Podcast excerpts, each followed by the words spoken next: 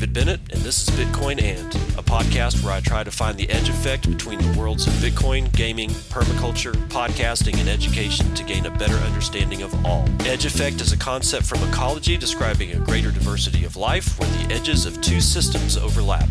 While species from either system can be found at the edge, it is important to note there are species in the overlap that exist in neither system, and that what I seek to uncover. So join me in discovering the variety of things being created as Bitcoin rubs up against other systems.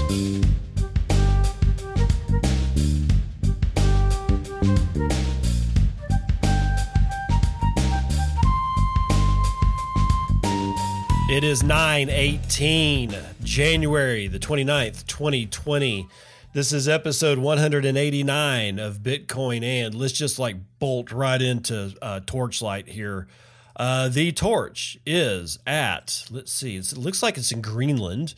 Um, Sven Hardenberg at S V H A R D E N uh, tells or says, thanks to Key Network for sending the LN Trust Chain torch to Greenland. This is a wonderful experience, and I'm so glad to be part of it. Exchange Arctic will make sure Lightning is a top priority on our roadmap. Now, go ahead and pay some invoices 1.7 million Satoshis. Who's ready? And of course, there's already like all manner of invoices, like, you know, in the pipe.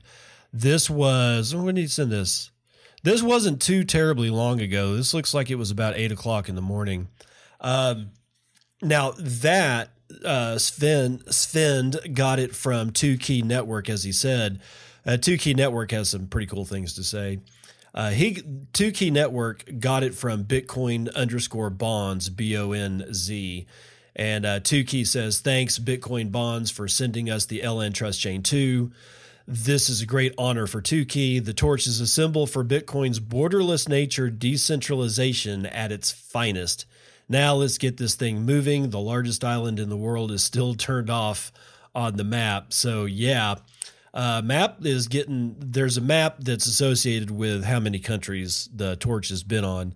And each country that is represented by the torch or each country that held the torch is represented in yellow.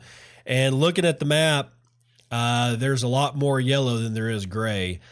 Uh, I'd say, I don't know, looks like 60% of the land mass of, uh, of the of, blah, blah, blah, of the world has been in association with the torch. Uh, but there's still a lot to go. We got like all the countries in Africa. Looks like we've still got uh, so like a lot of the Balkans need to be done, uh, and the I don't know, about half of Central America need to be done. But now that Greenland is yellow, uh, yeah, there's a a whole bunch of uh, countries that have held the torch. Okay, let's get right on into the morning roundup. Uh, let's start with the circus. Now, I'm not a fan of the block crypto. However, I'm going to have to read one. I'm just going to have to because it's the only one that's covering the circus. I'm scouring my, my general news outlets today. I didn't see anybody else talking about this. So uh, sadly, we have to do the block crypto. Um, Celia Wan is writing yesterday at 11:15 a.m. Eastern Standard Time Bitcoin.com withdraws from Bitcoin Cash proposal to divert part of block rewards to development fund. That's right. Roger Ver's already bailed out, or at least according to the block crypto. Take it with a grain of salt. We don't really know. Uh, but here it is. Roger Ver's mining pool Bitcoin.com has decided to not support a proposal that aims to redirect 12.5% of Bitcoin Cash block rewards to a development fund. In a blog post on Tuesday, Bitcoin.com said it will, quote, not go through with supporting any plan unless there is more agreement in the ecosystem such that the risk of a chain split is negligible, end quote. Also, quote, Bitcoin.com will not risk a chain split or a change to the underlying economics. In order to do this, any proposal will need to have as many people of economic weight on board as possible, including businesses, exchanges, miners, and Bitcoin Cash implementations, the blog post stated. I noticed they didn't talk about users. people running a full node because apparently it's not whatever. Continuing last week, mining pool BTC top CEO Jiang Zhuoer announced the block reward cut petition in a blog post, stating that the move was to support the development. And Block Crypto keeps uh, reverting to their splash page. That's one of the other reasons why I don't like Block Crypto. It's freaking annoying to read. My God. Uh, okay, Last week, Mining Pool BTC.top CEO Jiang announced the block reward cut petition in a blog post stating that the move was to support the development of Bcash infrastructure and threatening to orphan blocks that do not go with the proposal. At the time, Bitcoin.com, AntPoolBTC.com, and ViaBTC all signed Jiang's petition, representing around 31.6% of total Bcash's hash rate. Bitcoin.com accounts for roughly 0.39% of the total Bcash hash rate. First of all, I call BS on that that might be what is publicly known, but uh, I doubt very seriously that the hash rate of Bcash is only 0.39 by uh, uh, Roger Ver's totality of companies or mining interests. There's no way that dude is going to be the underdog in his own mining endeavor to get people to buy his bags of crap. Okay, now this is getting back it up into this. They don't want to Roger apparently doesn't want to risk a chain split. How is it that Roger thought that that wasn't going to be on deck?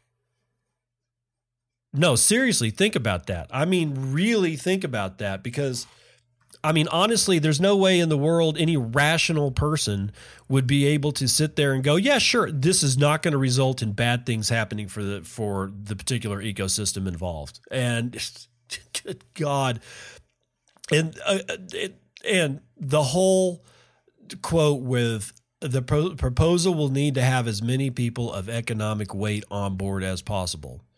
Economic weight.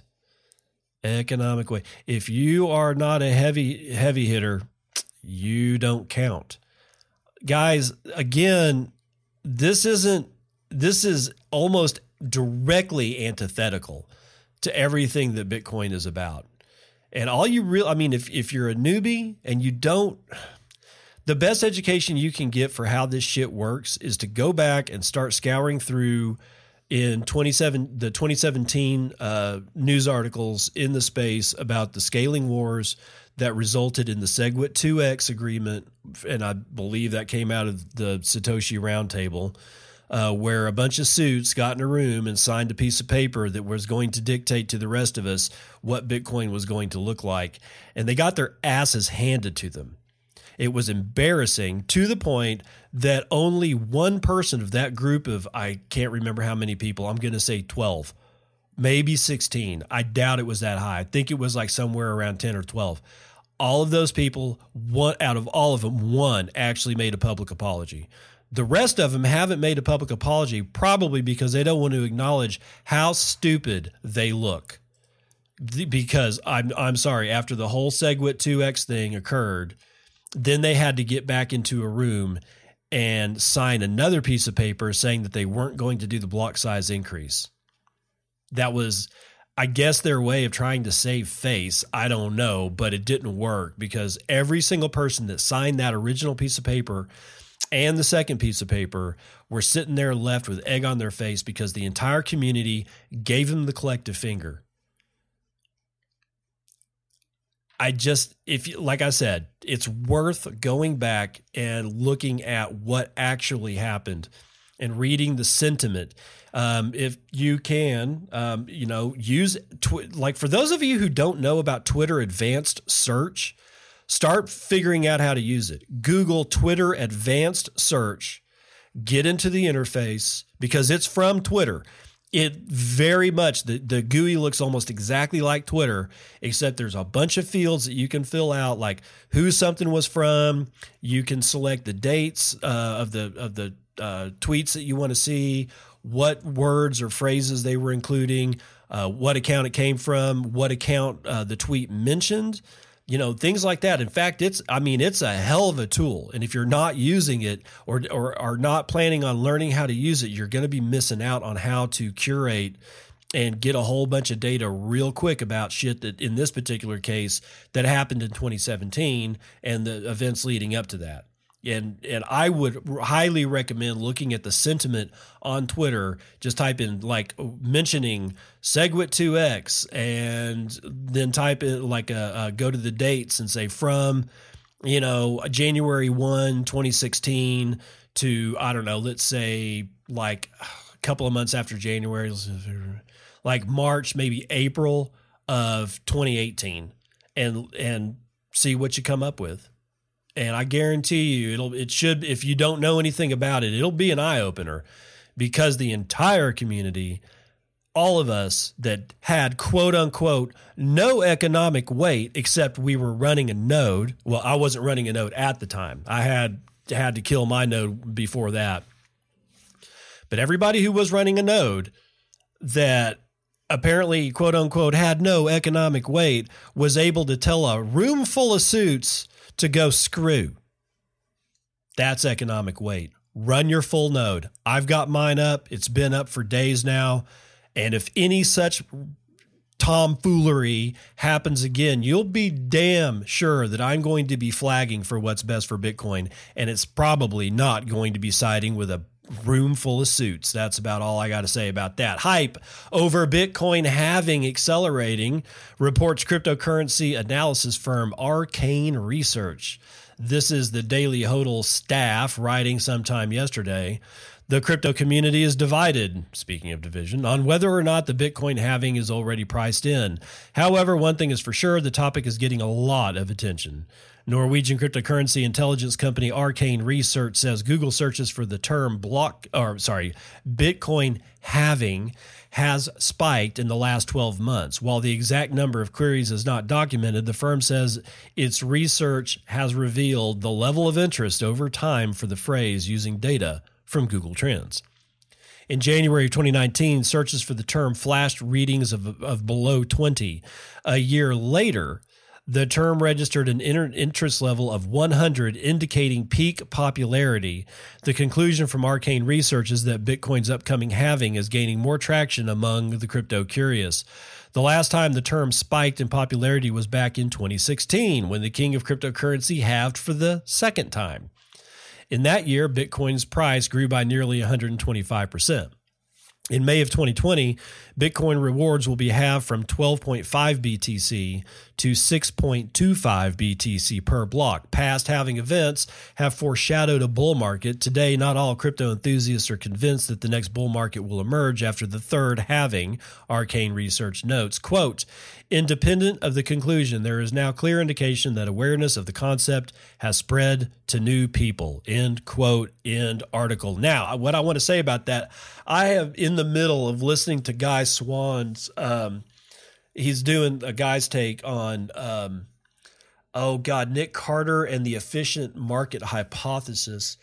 And if you're um, if you're not uh, following Guy Swann on Twitter and crypto crypto economy, uh, listening to that podcast, you you need to be. It's it's it's really good. I, I listen to it every, like, almost every episode.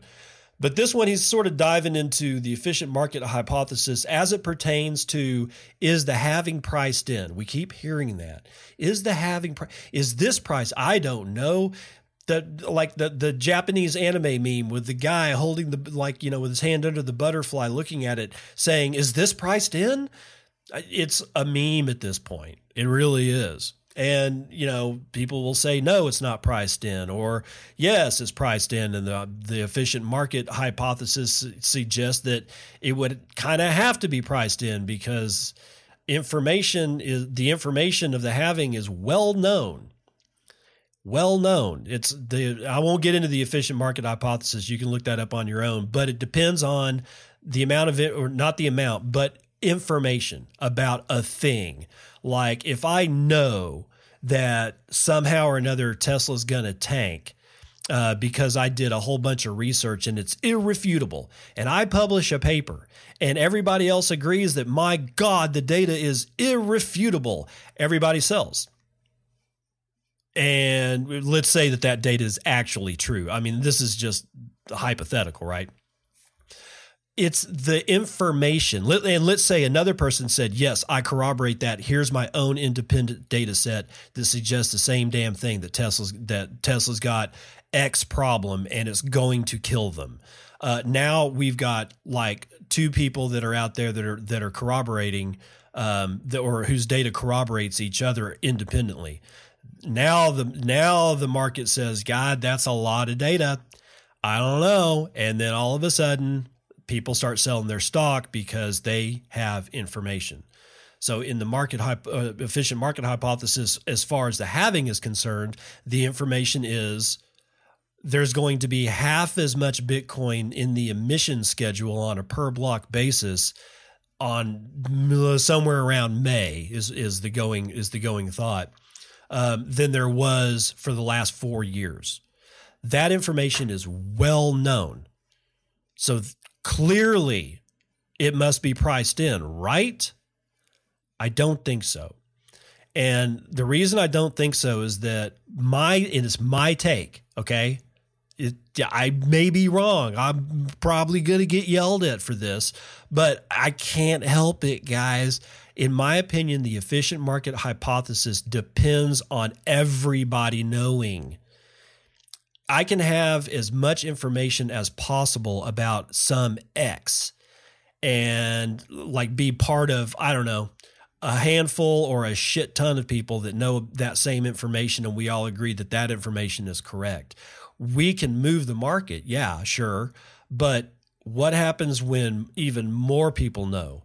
Because at one point or another, what I know is not known by another person. And what I'm getting at here is that yes, Google searches for Bitcoin have dropped. And I've talked about that as being kind of a clue that, well, at this point, everybody's heard about Bitcoin. Yes, they've heard about Bitcoin. That doesn't mean that they know anything at all about Bitcoin, as you'll see in the daily train wreck that's coming up today. Um, I think that even though there's a bunch of people in the market f- uh, on Bitcoin, that the efficient market hypothesis fails in this particular case because there's not enough people that know exactly how the halving works, what it actually means. I'm of the opinion that most people don't really know what that haven't even heard of the halving. We see that with this whole thing where now instead of searching for Google or searching for Bitcoin on Google, they're searching for Bitcoin halving. I don't think it's priced in because of that singular data point. The fact that more people are trying to figure out what the hell a halving is, like they were trying to figure out what the hell Bitcoin is means so that telegraphs to me information that there's not enough people that have exact the, the knowledge of what the halving is in order for the efficient market hypothesis to work in this particular case. I'm not taking a dump on the, on the efficient market hypothesis. I think it's actually correct. I think it's more correct the more people share in some data point X. We're not there yet. We're not anywhere close to there yet. You've got people that know a shit ton more about Tesla than there are the same amount of people that know about Bitcoin or the halving or any of another, you know, of a whole number of things. Like, at what point do we start seeing Google searches for uh, Bitcoin difficulty adjustment? At what point do we see spikes in Google search terms for uh, Bitcoin hash rate. And if you, it's, I'm of the opinion that if we look at the Google trends and forget, you know, everybody was bemoaning the fact that nobody's searching for Bitcoin anymore. You should be happy. You should be happy. At least now everybody knows that a thing called Bitcoin exists. That's the door. That's the rabbit hole. That's the portal to hell in some cases because you just never get out of the rabbit hole. But it's it tells me that this whole search for Bitcoin halving I more the the the entrance to the rabbit hole is starting to widen. Okay, the event horizon is starting to spread. You should feel good about this. Me personally, I'm bullish. Is it priced in? Hell no, the halving is not priced in. But the Wall Street Journal is priced in Warren Smorgasburg, or Buffett, as the term may be. Uh, he's given up on newspapers. I'm going to read this one. I don't normally get that far outside, but this one I think is kind of important. Uh, let's see, who is this? This is this morning by Nicole Friedman and Allison Prang. It's not terribly long. Uh, Warren Buffett's Berkshire Hathaway Incorporated is selling its newspapers to publisher Lee Enterprises for $140 million. And I mean, dude, he owns a shit ton of newspapers. And for them to all go at a bargain basement price of 140 million, ah, right there is a data point. A rare admission by the billionaire investor that he views his newspaper business as unsustainable. Mr. Buffett, a lifelong newspaper lover, has said for years that Berkshire's newspaper business declined faster than he expected.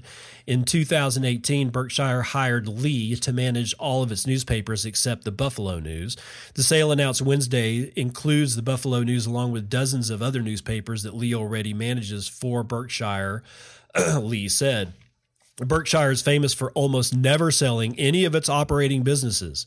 In an owner's manual for Berkshire shareholders posted on the company's website, Mr. Buffett wrote, quote, regardless of price, we have no interest at all in sell- selling any good businesses that Berkshire owns. We are also very reluctant to sell subpar businesses as long as we expect them to generate at least some cash and as long as we feel good about their managers and labor relations, end quote. Berkshire didn't immediately respond to requests for comment. As part of the sale, Berkshire is lending Lee $576 million at a 9% annual rate. Lee will use the 400 million in existing debt and close its current credit facility, making Berkshire its only lender. Man, that's kind of scary right there, man. I'm sure it's normal, but it's kind of scary. Labor relations at some of Berkshire's newspapers have changed since the company outsourced its management to Lee. Newsrooms at the Omaha World Herald, Mr. Buffett's hometown newspaper in Nebraska, and the Charlottesville Daily Progress in Virginia voted to form unions. Wow, man, this shit must be going south like a duck in winter. That's all you need to hear about that one. Um, you know, there's a couple of things here. Uh, the fact that that Warren is capitulating on newspapers is pretty much the final death knell to print media. Sorry, guys, you're kind of done. And thank God, it, and you did it. Half of you, actually, most of y'all, did it to yourself by being ridiculous. The entire, like the entire mainstream media is at this point ridiculous. I've never seen so much bedwetting in my life, and it's been going on for five years. Now, yes, people will say, well, but David, it's been going on before that. Yes, it has.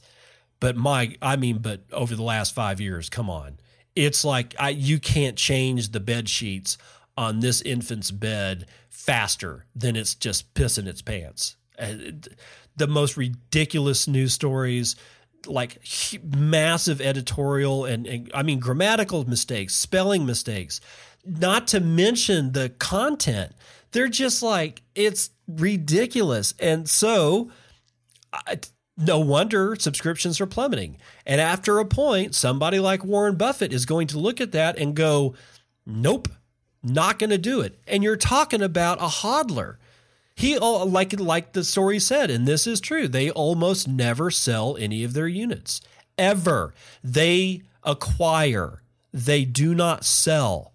That's one of the magic things that Warren Buffett did. I'm not a big fan of the guy, but I am a fan of the way he works. So if you're a newspaper owner right now, you might want to start figuring out a uh, how to put that for sale sign up in the front yard. Bitcoin IRA cracks major milestone with 400 million in crypto transactions. This is the Daily Hodl staff writing sometime yesterday. Cryptocurrency platform Bitcoin IRA has announced a new record high with transactions crossing 400 million since the company's launch in 2016. Based in Los Angeles, California, the company allows clients to buy and sell Bitcoin and other digital assets through their individual retirement account or 401k. The retirement fund focused crypto firm launched its online self trading platform a year ago following its partnership with cryptocurrency custody leader BitGo Trust, which provides $100 million of insurance and military grade security. Users can self trade crypto 24 7 in an IRA or 401k account, store their IRA holdings, and track transactions in real time. Bitcoin IRA, which bills itself as the world's first and largest digital asset IRA platform, has also integrated biometric security, which uses facial recognition for customer authentication. Jesus, Bitcoin was the best performing asset of the decade, outperforming the S and P 500, and continues to attract investors who are planning for their retirement. Chris Kline, the company's chief operating officer, says competitive pricing coupled with a secure online IRA transfer process powers around the clock real time management, says Kline. Quote, we are announcing substantial product launches in 2020 that should accelerate our company's growth and further enhance our clients' ability to self manage and grow their retirement portfolios. And that's going to do it for that. But, dude, I getting close to being able to to do uh, IRA. I mean, clearly you're doing IRAs here, but this is sort of like a, as far as I can tell, sort of like a private deal. And I was talking to somebody on Twitter earlier today said that they had checked into something like that, uh, that they would, you know, being able to, to form a, a 401k at, at, this company and be able to get into Bitcoin, and they were charging like 15% or something. And I'm not sure if that was on the Bitcoin purchase or like overall, but still, man, 15%. See, so from a from that standpoint, I wouldn't do one of these. But for those of you who are patient, IRAs like of your general employer, they're going to eventually get access to be to Bitcoin, to BTC. It's going to happen. You're going to have to be patient. I, I don't know what else to tell you. Patience is a virtue. I try to teach my kids this all the time. So having Bitcoin do everything, including uh, find the location of God, to being able to buy a cup of coffee out of the box, come on, just chill, brothers, chill. If you want shit to go faster, then learn to code and, and go code it up and submit it as a pull request. I don't know. I mean, it's not, you know, come on, guys, just wait.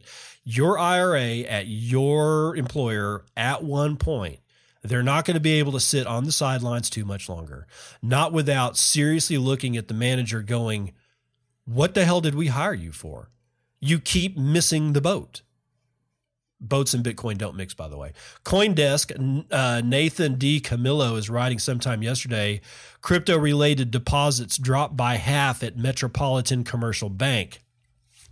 Over the course of 2018, the New York based lenders' deposits from the industry shrank by 52% to $104 million uh, on December the 31st, according to an investor presentation the bank put out last week.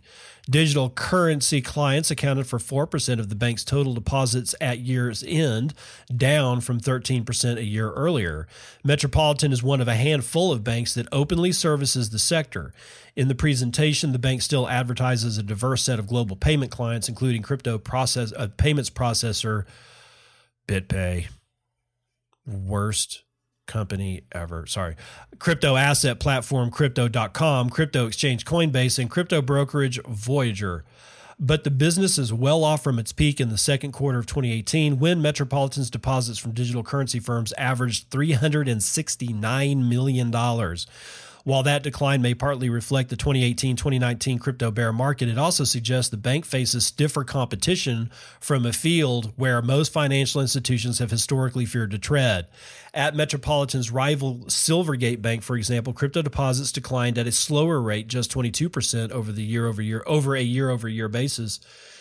to 1.29 billion on September the 30th, the most recent date for which figures are available. Over the same 12-month period, the La Jolla, California-based bank's crypto clientele increased by 273 firms to 756 in total, and they account for 70% of its $1.8 billion of deposits. Silvergate, which went public last year, is set to report fourth quarter results today. God, it's in Wednesday, but that's today. Be looking out for uh, Silvergate uh, uh, fourth quarter re- results, man. Cool. Uh, a few players have entered the market for banking crypto businesses in the last year, such as Massachusetts based Provident Bank and Quontic in New York. Rather than fight to retain deposits, Metropolitan will, was likely content to let some of its business go, said Christopher O'Connell, a bank stock analyst at investment firm Keefe, Bruyette, and Woods. Quote, as more bank competitors get into the space, some of the overall fee rates that they can charge have changed, O'Connell said. Since they have a solid deposit pipeline, the bank may not want to pay for a large larger portion of this business in quote. Revenue from digital currency customers have steadily hovered around 1% of metropolitan's total ever since foreign exchange conversion and cash management fees from the sector spiked in q4 of 2017 and q1 of 2018 said o'connell. That period coincided with the peak of the last crypto bull market Metropolitan declined to comment in its fourth quarter's earnings release. The bank pointed to a decrease in fees from digital currency customers when explaining why non-interest income had decreased by 1.5 million for the full year compared to 2018. What does it mean? It means more competition. There's more banks that are losing their cold feet. They've put on socks and they're figuring out that it's not going to kill them. But what will kill them is not putting on your socks, putting on your shoes, getting outside and walking the hell around a bit. Uh, you're going to see a lot more banks getting into this. Just like I said with, you know, just like I said with the whole thing with the 401k. You're if you will stop wetting the bed for all the guys that are out there bitching about Bitcoin, not scaling and not developing and not getting traction and all that. It's all of that is BS. It's been BS for a while. It's just because they're bag holders and they're not holding the right bag. That's all it is. But more banks are getting in. There's going to be more retirement availability of BTC. It's this. It's all bullish. It's all bullish. Med, oh, oh, sorry, I accidentally hit something I didn't mean to hit. But hmm, hmm. Former UFC fighter Ben Askren bashes XRP. This is Ali from Bitcoinist.com. He's writing this sometime this morning. XRP, currently the third largest cryptocurrency in the world by market cap, has seen its fair share of accusations over the years. That's because it's a scam. That's me. Uh, the coin has been accused of centralization, dumping on investors, being a scam, told you, market manipulation, and more. After several comments from XRP's parent company, Ripple, I thought Ripple didn't have anything to do with XRP. See, the lies, at this point, they lied and lied and lied, and now it's just, oh, well, of course, it's always been Ripple Labs and Ripple and XRP are all part of the same game and and nobody's batting an eyelash except for me and a couple of other people that I know. But yeah, they lied to you. Bag holders of XRP, you got lied to. You got lied to. You got lied to. After several comments from XRP's parent company, Ripple, on these issues, it seemed like debates surrounding XRP's legitimacy had be, been put to bed. However, Ex UFC fighter Ben Askren does not seem to think so. In fact, he recently posted on his Twitter that he thinks XRP is a scam in response to another Twitter user who speculated why Askren might be so quiet regarding XRP. And here they give the actual tweet from Ben Askren. I think XRP is a scam.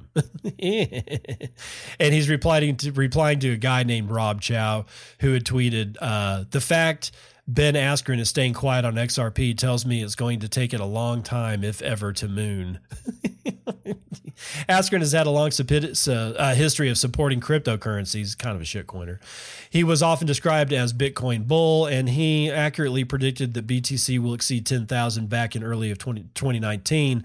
Interestingly enough, last October, he also used Twitter to challenge crypto geniuses and dare them to explain why crypto is a, is a scam. Now, only a few months after that, he started claiming that one of the largest cryptocurrencies is a scam, causing mixed feelings among his followers. Many seemed to share his opinion, while others found his opinion uninformed. As mentioned, Askren has become known as a supporter of several shitcoins, but primarily of Bitcoin and Litecoin. He represented LTC by wearing Litecoin branded clothing on clothes on Instagram, and he often shared the coin's progression during price surges. But while he does seem to be a fan of the Bitcoin family, he seems to remain skeptical of XRPs because it's a scam. Still, his tweet regarding XRP scam is pretty much the only time he had ever commented on a coin that is not BTC or LTC. He is also far from being the only one to bash XRP recently because it's a scam. A similar sentiment was seen in a statement made by former Wall Street trader Tone Vays, who became a Bitcoin analyst after leaving Wall Street, stated that Ripple's token has absolutely no place in the industry. He commented on XRP on numerous occasions, once even openly calling it a scam coin. That's because it is. He mentioned that he is convinced that Ripple created XRP as a completely fictional utility, and he seems sure that the coin is an unregulated security because it is. That, that's me. Naturally, Ripple and XRP also have their fair share of supporters. Former eToro senior analyst Mati Greenspan stated recently that he remains bullish on XRP because of the project's good technology and strong team. You mean the guys that are scammers? Mati Greenspan, I just lost all my respect for you. I didn't realize that he was an XRP bot. That's too bad. Kind of thought he was, you know, kind of knew what he was talking about, but say la vie. C'est la vie. Ed Sheeran's old label brings music royalties into the 21st century. This is uh, Robert Stevens writing for Decrypt.co sometime this morning. A prominent UK based record label has come out with a new blockchain platform for letting artists collect royalties, making it easier for everyone involved in creating price to get paid whenever a piece of music is played. That platform's called Bluebox, and it comes from Ditto Music, whose former clients include Ed Sheeran, Sam Smith, and Stormy's. Uh, Storm Z. Sorry, Storm Z. Ditto claims that use of the system will result in higher collection rates while massively reducing the loss of earnings currently experienced by artists. Bluebox will help songwriters, producers, and anyone who isn't being paid properly legally track when their music is used and claim what they are owned or uh, sorry, owed. Ditto Music tweeted yesterday in an interview with Billboard. Ditto CEO Lee Parsons said that the key advantage of the system is that everyone involved can claim what is rightfully theirs. Uh, with Bluebox, it finally means that artists who don't upload that piece of music but are included on the song credits, such as songwriters and producers, will be able to log in and check their royalties. Parsons added that the service stands out because of Ditto's huge database of artists. The service has signed on 250,000 artists and pays out over $100 million a year. Jesus. We're not building a product and then trying to find a use for it, he said. Oh, God.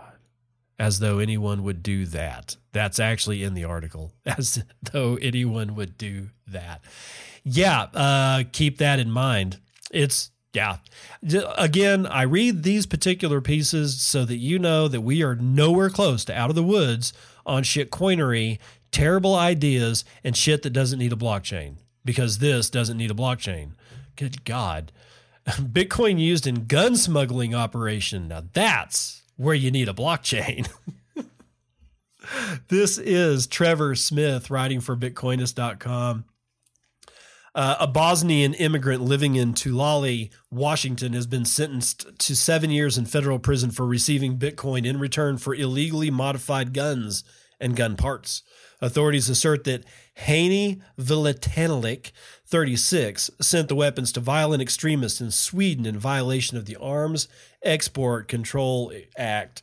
Vitala admitted to engaging in illegal gun sales since 2017 and was also found in to be in possession of banned items such as silencers. You mean potatoes with a hole drilled out of it? Oh, sorry.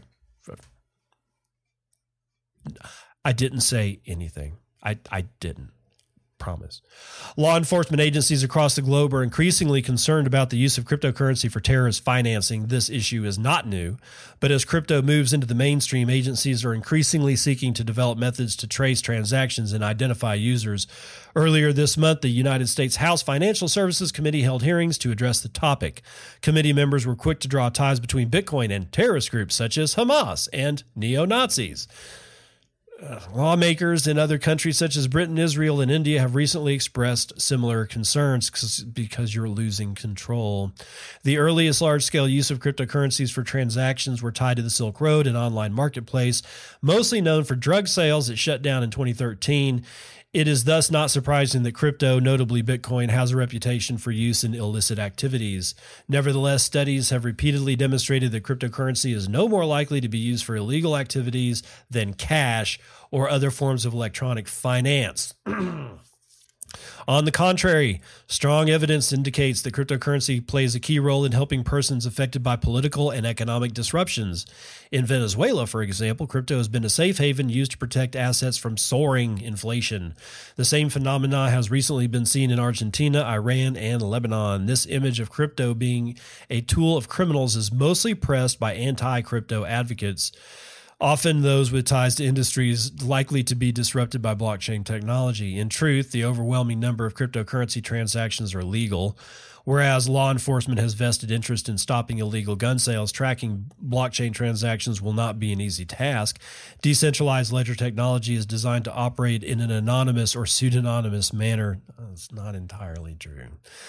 Uh, moving forward to prevent criminals from using Bitcoin, policymakers will need to recognize the revolutionary nature of blockchain technology and thus develop laws and regulations that work with rather than against crypto adoption. Dudes, I'm going to put it like this. If the hooker, the drug dealer, or the gun runner doesn't accept your money in exchange for their goods or services, it ain't money. Hookers, drug dealers, and gun runners accept Bitcoin. It's money. I don't know how else to put this shit to you guys. Actually, not you. Anybody who's new or a couple of friends of mine who don't get it. I'm like nobody's nobody's to sell you guns for Bitcoin if they don't actually think that Bitcoin is money. And at that point, it's money. It just is. It doesn't matter what you think about it. It doesn't matter how you feel about it. You can go scream at the rooftops like like Peter Schiff or wet your diapers like Peter Schiff and where, you know, maybe cufflinks are used as diaper closures. I don't know. At either event, you can scream as, and bitch and moan and cry as loud as you want. It doesn't matter. Bitcoin's money. How do I know? Hookers accept it. Drug dealers accept it. Gun runners accept it. It's money. That's how we know how it's money. 99% of Bitcoin transactions don't go to the dark net. This is decrypt.co Daniel Phillips. This is like a little follow up thing about what he was saying in the last part of the last article. According to new research, a total fraction of cryptocurrency transactions heading to darknet services has fallen by more than 90% since 2015. The data collected by blockchain analysis firm Chainalysis indicates that the number of cryptocurrency transactions as a percentage of total Bitcoin transactions heading to services on the dark net reached just 0.08% in 2019. This is down considerably from where from more than 1% just 4 years prior but is up slightly from last year's all time low of 0.04%, while the amount of Bitcoin sent to dark markets rose from just over 400 million to nearly 800 million. That comes in line with increased Bitcoin activity. For example, Bitcoin saw $20 billion more trading volume every day throughout 2019 on average compared to the previous year. In total, Chainalysis, uh, chain chain uh, Chain Ellis, Chain Chainalysis. It's such a weird word when you're looking at it, like I'm looking at it. Anyway, Chainalysis tracked transactions from 25 different cryptocurrencies, including BTC, ETH, and LTC, and several different stablecoins to produce this data. There are a few reasons why a few there are a few reasons why so few Bitcoin transactions are used for buying drugs on the dark net. One key issue is that all Bitcoin transactions are publicly available. That's right. If a Bitcoin address is linked to someone's real world identity, then all of their di- dirty dealings are available for everyone to see, especially law enforcement. It's hard to get a hold of Bitcoin without revealing your own identity. Many crypto exchanges have know your customer requirements, meaning their customers have to submit identity verification to be able to purchase Bitcoin. If law enforcement wants to know if you made a transaction on the darknet and can trace it to the exchange in question, then they will be able to find out exactly who was buying the drugs. Why would you buy drugs directly from a freaking exchange? You take it from the exchange, you put it on your own cold wallet, and then you make the transaction maybe after coin joining, which coin joining is apparently being demonized right now, so don't listen to the hype. it, it's still no guarantee that you're going to be like you know safe. Like you can go buy hookers blow blowing guns off of some dark not dark web website. Uh, it doesn't necessarily mean that you're going to get away scot free because you coin joined it or took it to a wallet, took it to coin join, took it to another wallet, and then used that third wallet to to buy your shit. There's no guarantee. But I guarantee this If you buy that shit directly from your account on Kraken, you're either an idiot or you're somebody who really wants to get caught, or third, you're somebody who really needs to be put in jail. I don't much like that last statement, but dudes, there are just some people that suck. And if you're buying guns from your Kraken account, you suck. In fact, Chainalysis notes that 70% of transactions heading to dark darknet markets originate from exchange platforms. Jesus Christ. Oh God, this suggests that as more uh, exchanges continue to ramp up their KYC requirements, it will make it even harder for criminals to use Bitcoin anonymously on the darknet. There are a few ways to try to hide the money trail, including mixing services where someone's Bitcoin is swapped for someone else's. but even these are not infallible. Many have low volumes, making it easier for observers, such as blockchain and analytics companies, to see where the money is moving. Law enforcement is already cracking down on Bitcoin mixing services. Crypto exchange Binance has already started blocking withdrawals to the privacy focused Bitcoin wallet Wasabi. Binance CEO said at the time the the Binance Singapore was that Binance Singapore was simply following anti-money laundering regulations that exchanges are required to implement. Unsurprisingly, given how transparent Bitcoin is, many people using Bitcoin to buy illegal drugs on the darknet have already been caught. Back in April of 2019, three suspected drug dealers were arrested for reportedly laundering more than 2.3 million on the darknet, thanks in part to blockchain analysis efforts. In one high-profile case, Ross Ulbricht, the owner and operator of the infamous Silk Road drug marketplace was unambiguously linked to the website after police traced Bitcoin transactions to a wallet owned by Ulbricht. He is now serving double life imprisonment. So remember, folks, Bitcoin is not anonymous and don't use it to buy drugs. I got many things to say about that. First, it's double life plus 40. Ross has no chance of getting out of that hellhole without a presidential pardon. And by the way, the Silk Road, drugs was actually not the largest part of its sales. And of the drugs, the most that was act, the most money that changed hand was for pot and marijuana, which is now legal in most in many states of the United States. I mean, people that still pick on Ross and the Silk Road, they really don't know what they're talking about. And if they do, then they're being very disingenuous about what they're trying to do. Um, also, Bitcoin is not anonymous and don't use it to buy drugs. What that should actually say is Bitcoin is not anonymous. Don't use it to buy drugs, especially if you're buying drugs from the dark net directly using your Kraken wallet or your Binance wallet. Another thing to be said is mixing services. And I'm I'm sure that I'm the one that's in the wrong. Okay, I'm I'm absolutely going to put to prostrate prostate myself or prostrate whatever the hell it is myself in in front of all y'all and just say I'm probably wrong. But why is it not like this?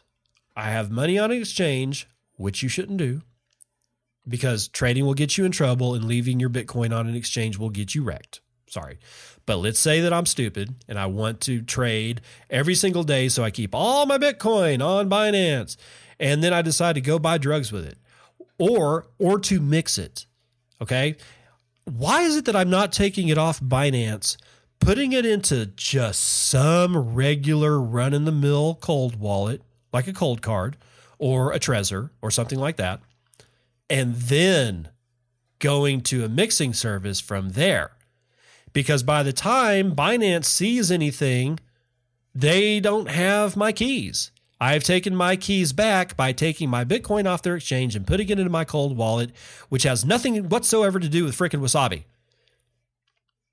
Now I can go to Wasabi and Binance ain't got dick to say about it. Why is that not? I mean, like I said, I'm probably wrong. I, I don't know why I'd be wrong, but I'm probably wrong. Somebody please tell me why I've got this all wrong. Why is it that you go from Binance directly to Wasabi instead of going to Binance to some nondescript cold wallet, then to Wasabi, then to another cold wallet?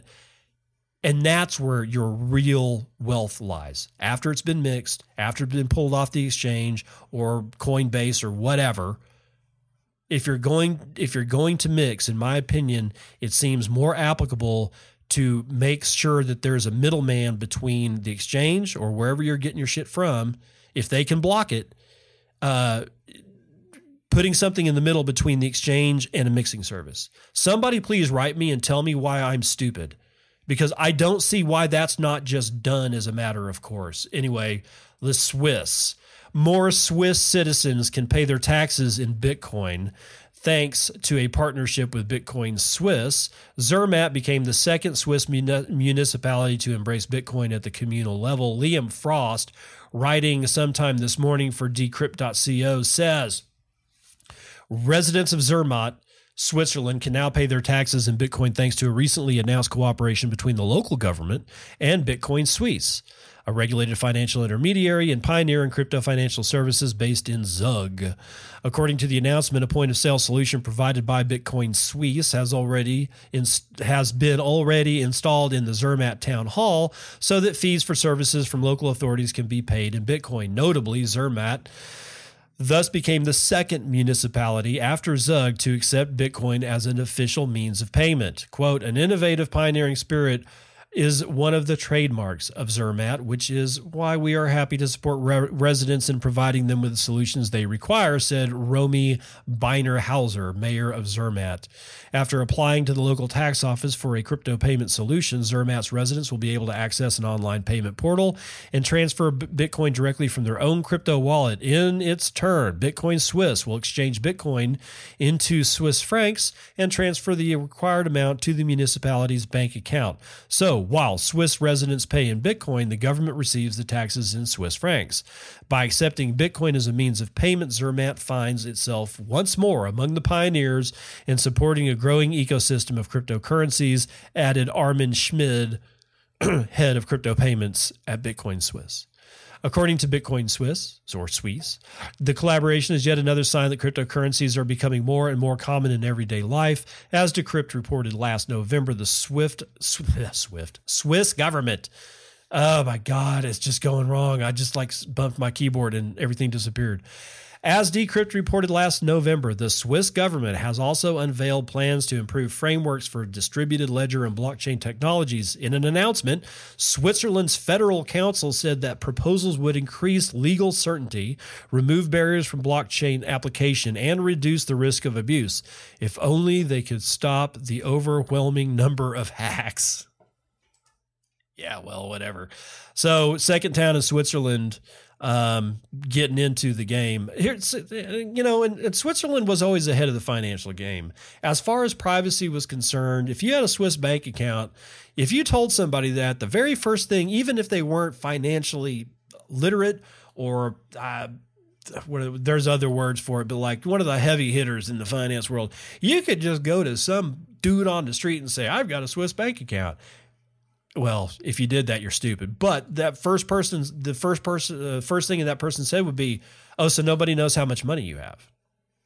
That seriously, and that's for a reason, because for a long time that's what you did in Switzerland, because that they pioneered that shit. They were like, "Hey, we want people to do business here." They were sitting there going, "How do we get people to come put their money here?" It's like, well, tell them that we won't tell anybody about their money. Oh yeah, yeah, good idea.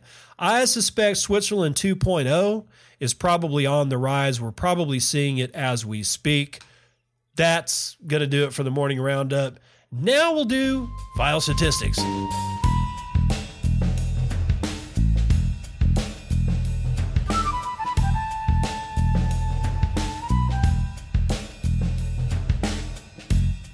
How's about a little Frank Zappa?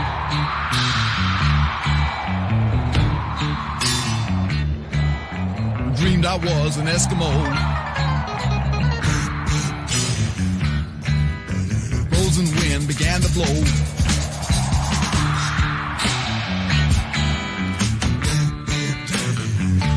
And my mama cried. And my mama cried.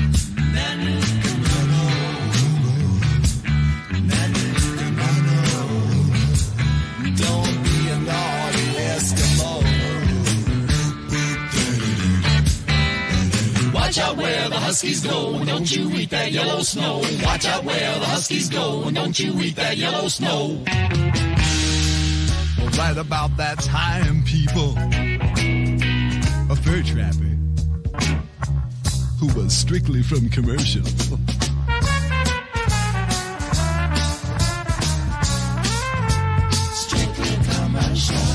Had the unmitigated audacity to jump up from behind my igloo.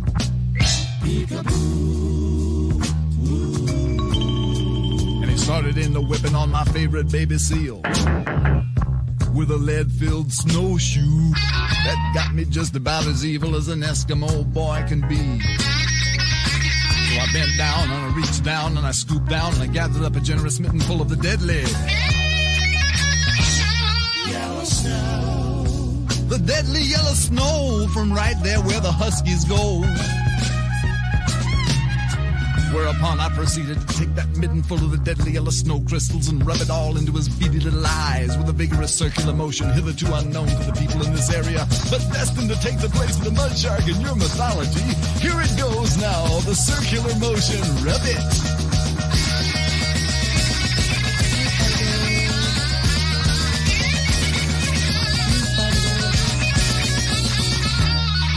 And then in a fit of anger, I And I pounced again. Great googly moogly. Well, he was very upset, as you can understand. And rightly so, because the deadly yellow snow crystals had deprived him of his sight. And he stood up and he looked around and he said,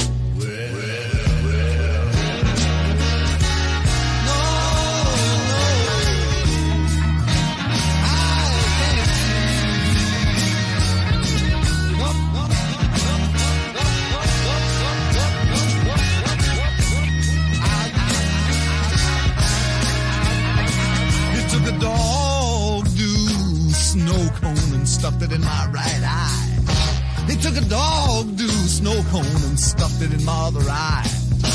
And the husky wee wee, I mean the doggy wee wee has blinded me.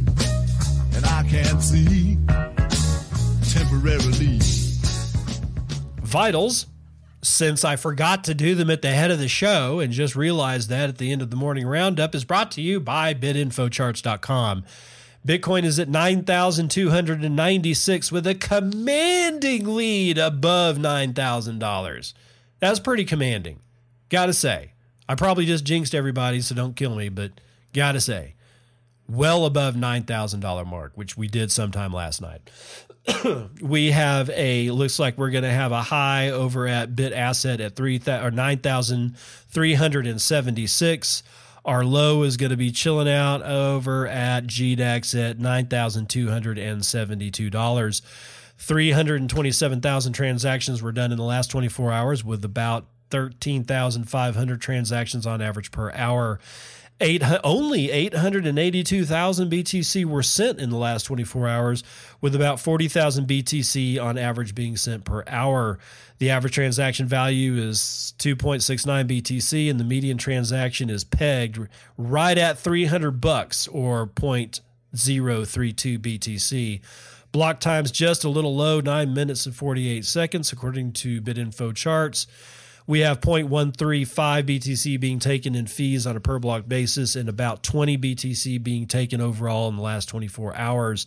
We've had a bump in hash rate of 14.68%. We are now chilling out at 113 exahashes per second. Last commit to the GitHub repository for Bitcoin was done sometime yesterday. Ethereum at 175, Bcash at 379.87. BSV is at 282.61. Litecoin is at almost 60 bucks. Ethereum Classic is at $12.15, people. And Doge is still not seeing much of the love. It's only back up to 0.024. And with 31,000 transactions, it's only beating Litecoin as usual. Uh, let's see. What does my node say? I'm I'm looking at. Let me just refresh that just just to make doubly sure. I'm at 117.221 exahashes per second is what I'm showing. I've got a major backup in the mempool right now, according to my node. I have, I'm looking at 26 megabytes chilling out in the mempool waiting to be cleared. That's almost 20,000 unconfirmed transactions waiting in the wings. And of course, all the people will say, look, it can only do so many transactions per second. Just get bent. Dude, God. I want I want to know the location of God out of the box. I want to be able to buy all my shit with a touch of my fingerprint. You're all you're all weak. Not you guys, but they're all weak. Anybody who says shit like that is weak beyond compare.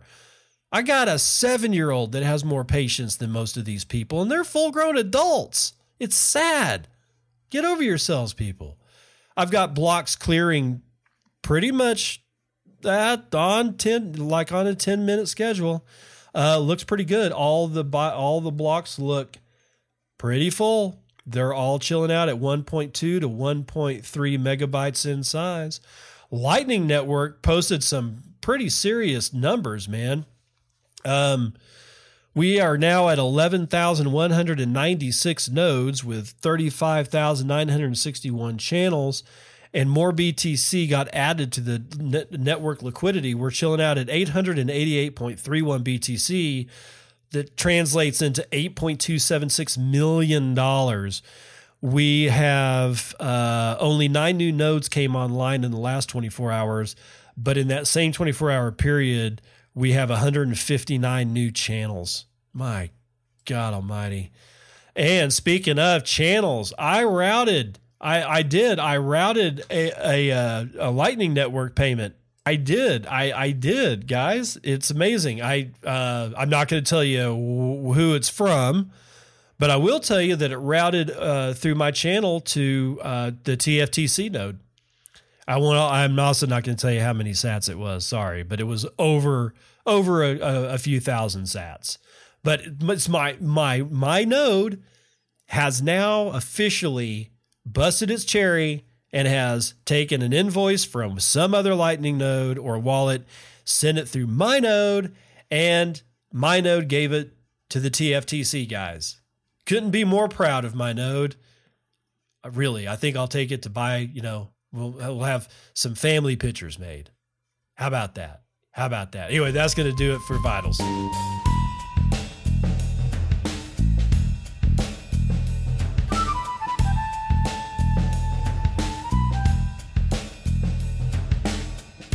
It's got to be Peter Schiff. It's got to be the cufflinks, man. It's got to be for Daily Train Wrecked. It's got to be Peter Schiff. Because Peter says, for now, Bitcoin may be the best performing asset this year, but it has nothing to do with safe haven buying. Those buying Bitcoin are merely speculating. Some may be speculating that others will buy it as a safe haven, but none actually are. There's nothing safe about Bitcoin.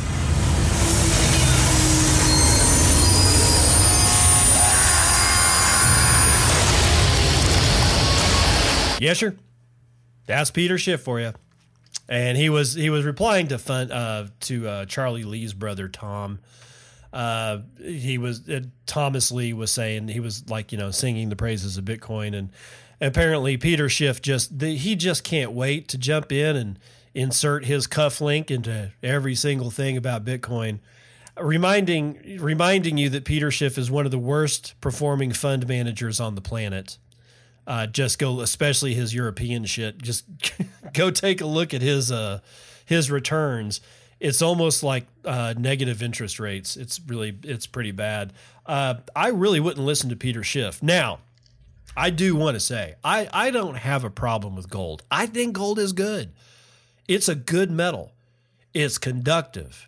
It doesn't oxidize, which means that it stays around for a long time. You know, it's it's pretty. It like it's got you know it's got a good feel of weight for jewelry. You know it's not overly cumbersome. It's shiny. It polishes up well. It's got symbolic meaning from the dawn of mankind, or at least the dawn of when we pulled the little yellow rock out of the ground and figured out that we could do shit with it, it's got functionality. And so does silver. So does uh, palladium. So does rhodium, for that matter. Platinum, like my my wedding ring is platinum. It's not gold. It's not silver. My wedding ring is made out of platinum. I like platinum. I like I said, I don't have a problem with with metals. I really don't. What I have a problem with is somebody who comes along and says, uh, your your thing is bad. My thing is only good. And yours is so bad and then they start making straw man arguments and then throwing ad hominems around and then flat out lying. At that point, I don't know why I listen to you know would listen to the person. It's a waste of my time, and that's why I'm kind of pissed off at Peter Schiff. Although he does make a great train wreck, don't you agree? Anyway, there's your smoldering pile.